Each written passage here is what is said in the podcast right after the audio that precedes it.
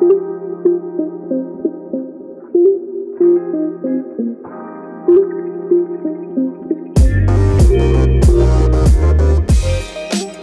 to Set Apart. I'm your host, KC. Today we're going to discuss a question that I have been asking for years now. A question that is going to ruffle some feathers for sure. A question that has become even more important in the last 18 months. Do I have you on the edge of your seat? My question is when will the church stand up? Now, what do I mean by this? Well, I should be clear that it's not one specific thing I want the church to stand up against, but many. And hopefully I can get to them in later podcasts. But today we're going to discuss an issue that the church has unfortunately long ignored, and that's the murdering of babies in the name of science. Now, a little over two years ago, New York State suddenly tried to remove the religious exemption from children 17 and under in New York State. Now, a religious exemption gave parents the right to exempt their children from certain vaccines or all vaccines based on a truly held religious belief so that they could still attend public school or private school in New York State. This bill did pass, and 26,000 children in New York State had their religious exemptions taken away, including my children. And their parents had to choose between injecting their children with something they objected to so that they could go to private or public school, or they had to homeschool. We chose homeschooling. But before this bill passed, I went to everyone I knew. I posted on Facebook. I did everything I possibly could and I went to these people and I begged them to come and stand with me, to come to the rallies, to contact the representatives, to email and phone and, and call everyone that they could. I explained to them that even if they were okay with the current vaccine schedule, if they weren't okay with any that are added in the future, their child would have to get that shot in order to go to school, like the HPV or the flu shot or now the COVID shot. Now, many people didn't listen because it didn't directly affect them. And many people stated they didn't have the time. But some Christians stated that there was no real reason to have a religious exemption to vaccines. And when I spoke to them about the murdered fetuses used in the production of and testing of vaccines, they brushed me off and used that old line that we all know. It was two babies 50 years ago when I stated that it was actually 76 babies 50 years ago just for one cell line, and that dozens of other cell lines have been made since, and babies are still being harvested today, they told me I was wrong. And when I offered video testimony of Dr. Stanley Plotkin, who's considered the godfather of vaccines, to prove it and documents proving that it's still happening today, they didn't want to see them, and they stated that these babies were going to be aborted anyway, so at least some good came from it. And when I told them that thousands of babies have been murdered for these cell lines, and many more will be because the church still hadn't stood up, they repeated the same old line that these cell lines are just being replicated, no new lines are being made. Now, most of these people had never looked into it on their own. They had never done their own research. They just believed the propaganda they had been told by friends and doctors and the CDC and the media. The fact is that there are ethical ways to make vaccines without the use of murdered babies. But it will never happen because Christians don't stand up and refuse the products that have benefited from these murders. Now, there are many other valid objections to vaccines outside of the use of aborted fetuses. But the church should be drawing a very harsh line on this subject, as in, no, we will not participate in the use of products that benefit from the murdering of babies. And this is a very hard line to take because there are products outside of vaccines that have benefited from abortion like believe it or not, ibuprofen. And much of our medical studies that advanced science came from the Holocaust. So, what should we do about that? Now, I don't have every answer for you. It's something that I've struggled with myself. But I will say this once you know this information, you are accountable for it when you stand before God. Ibuprofen and the many drugs and procedures that have benefited from the murder of innocent lives are far removed from it. They have not been tested on in decades and are not benefiting from the continued use of these cell lines. This is not the case with vaccines. The lines continue to be replicated, they continue to be made. Have you ever heard of a cell line called Walvax 2? It's a cell line from 2015 from a three month old female fetus, which was chosen from nine aborted fetuses. But you still may be thinking these babies were aborted, so there's nothing we could do, right? Well, hold on to your hat. And if you have a weak stomach, I'm sorry, maybe pause and fast forward. The scientist for the Walvax 2 cell line noted that they induced labor using a water bag abortion in order to shorten the labor and prevent the death of the fetus. That way, they could ensure that the organs were still live and intact to be immediately sent off for cell preparation. Do you understand what that means? These babies were harvested alive. And this continues on today. The church has not stood up and fought it as it should have. And not only have they not stood up, but many in positions of authority have encouraged Christians to get vaccinated, twisting it to state that this is how they should love their neighbor.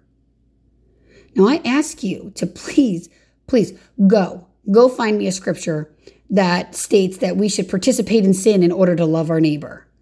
You won't find it because God would never tell you to do that. We are to flee from evil, not to participate in it, even indirectly. Now, there's a pastor, Pastor John Piper, who I don't agree with on everything, but he did an amazing podcast on this.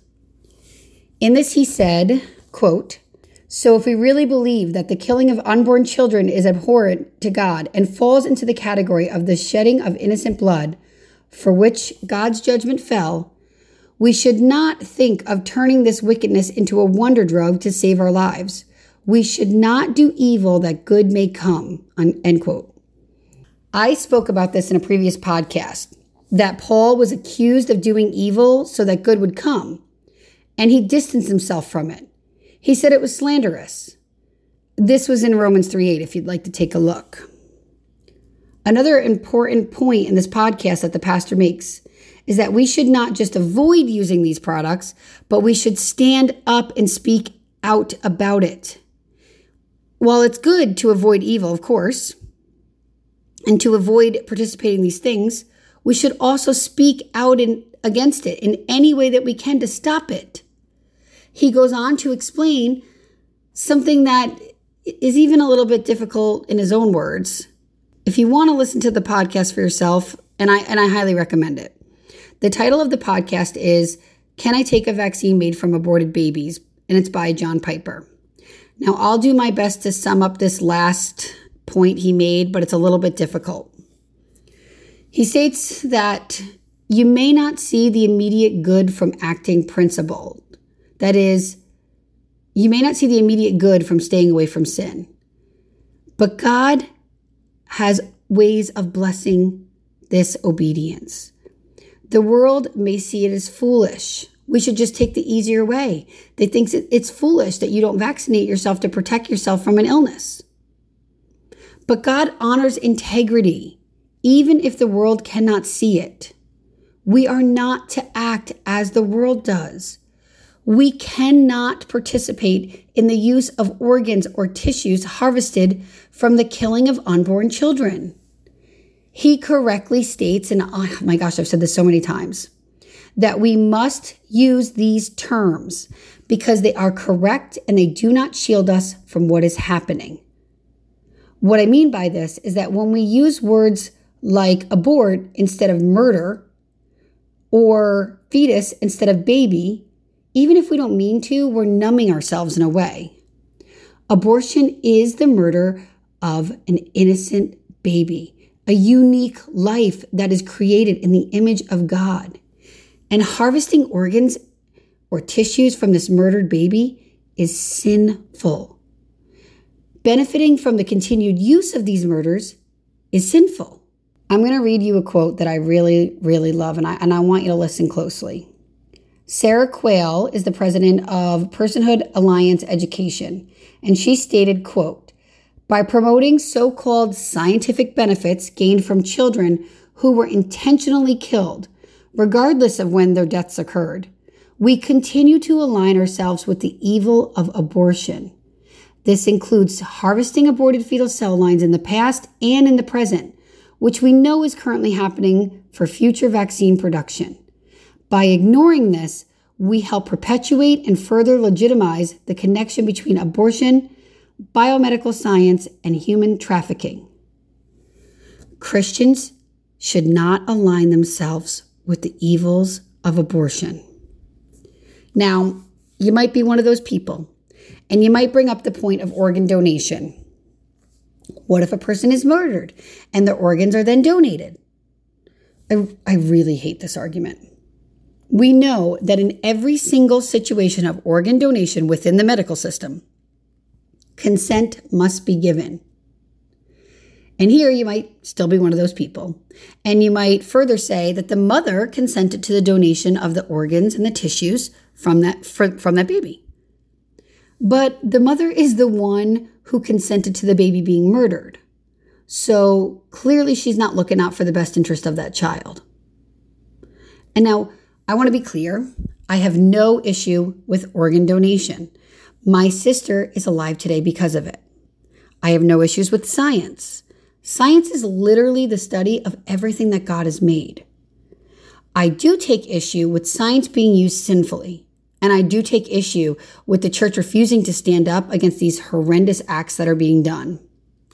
Can you imagine if the church had rose up 50 years ago?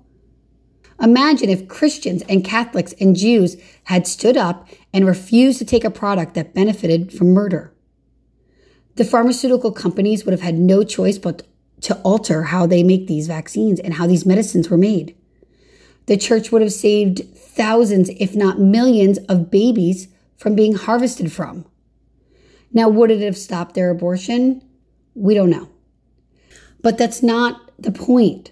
The point is that we would not have benefited from it. We would not have participated in it. We can't stop every evil of the world, but we can not participate in it. We can not benefit from it. We can try to stop it if it is possible.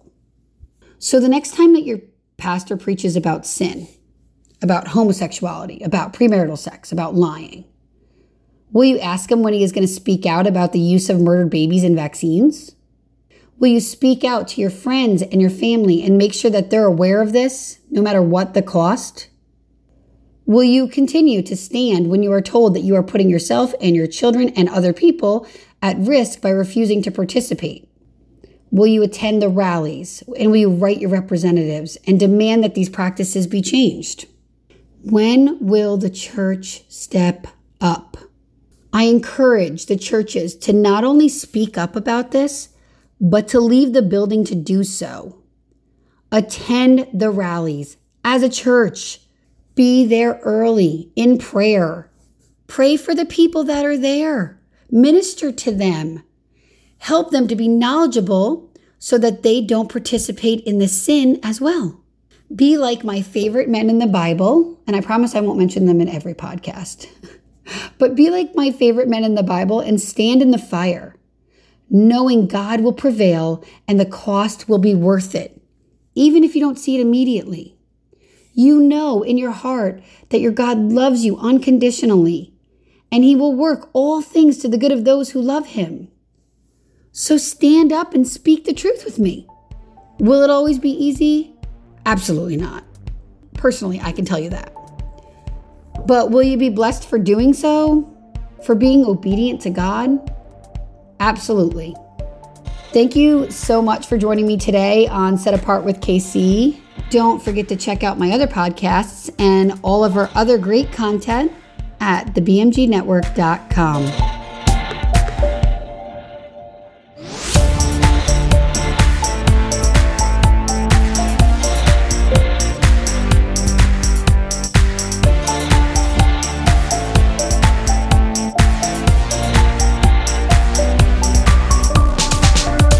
Set Apart with KC was produced, edited, and recorded in the BMG studio.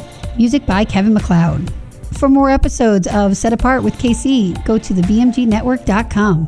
Join me next time on Set Apart with KC, only on the BMG Network.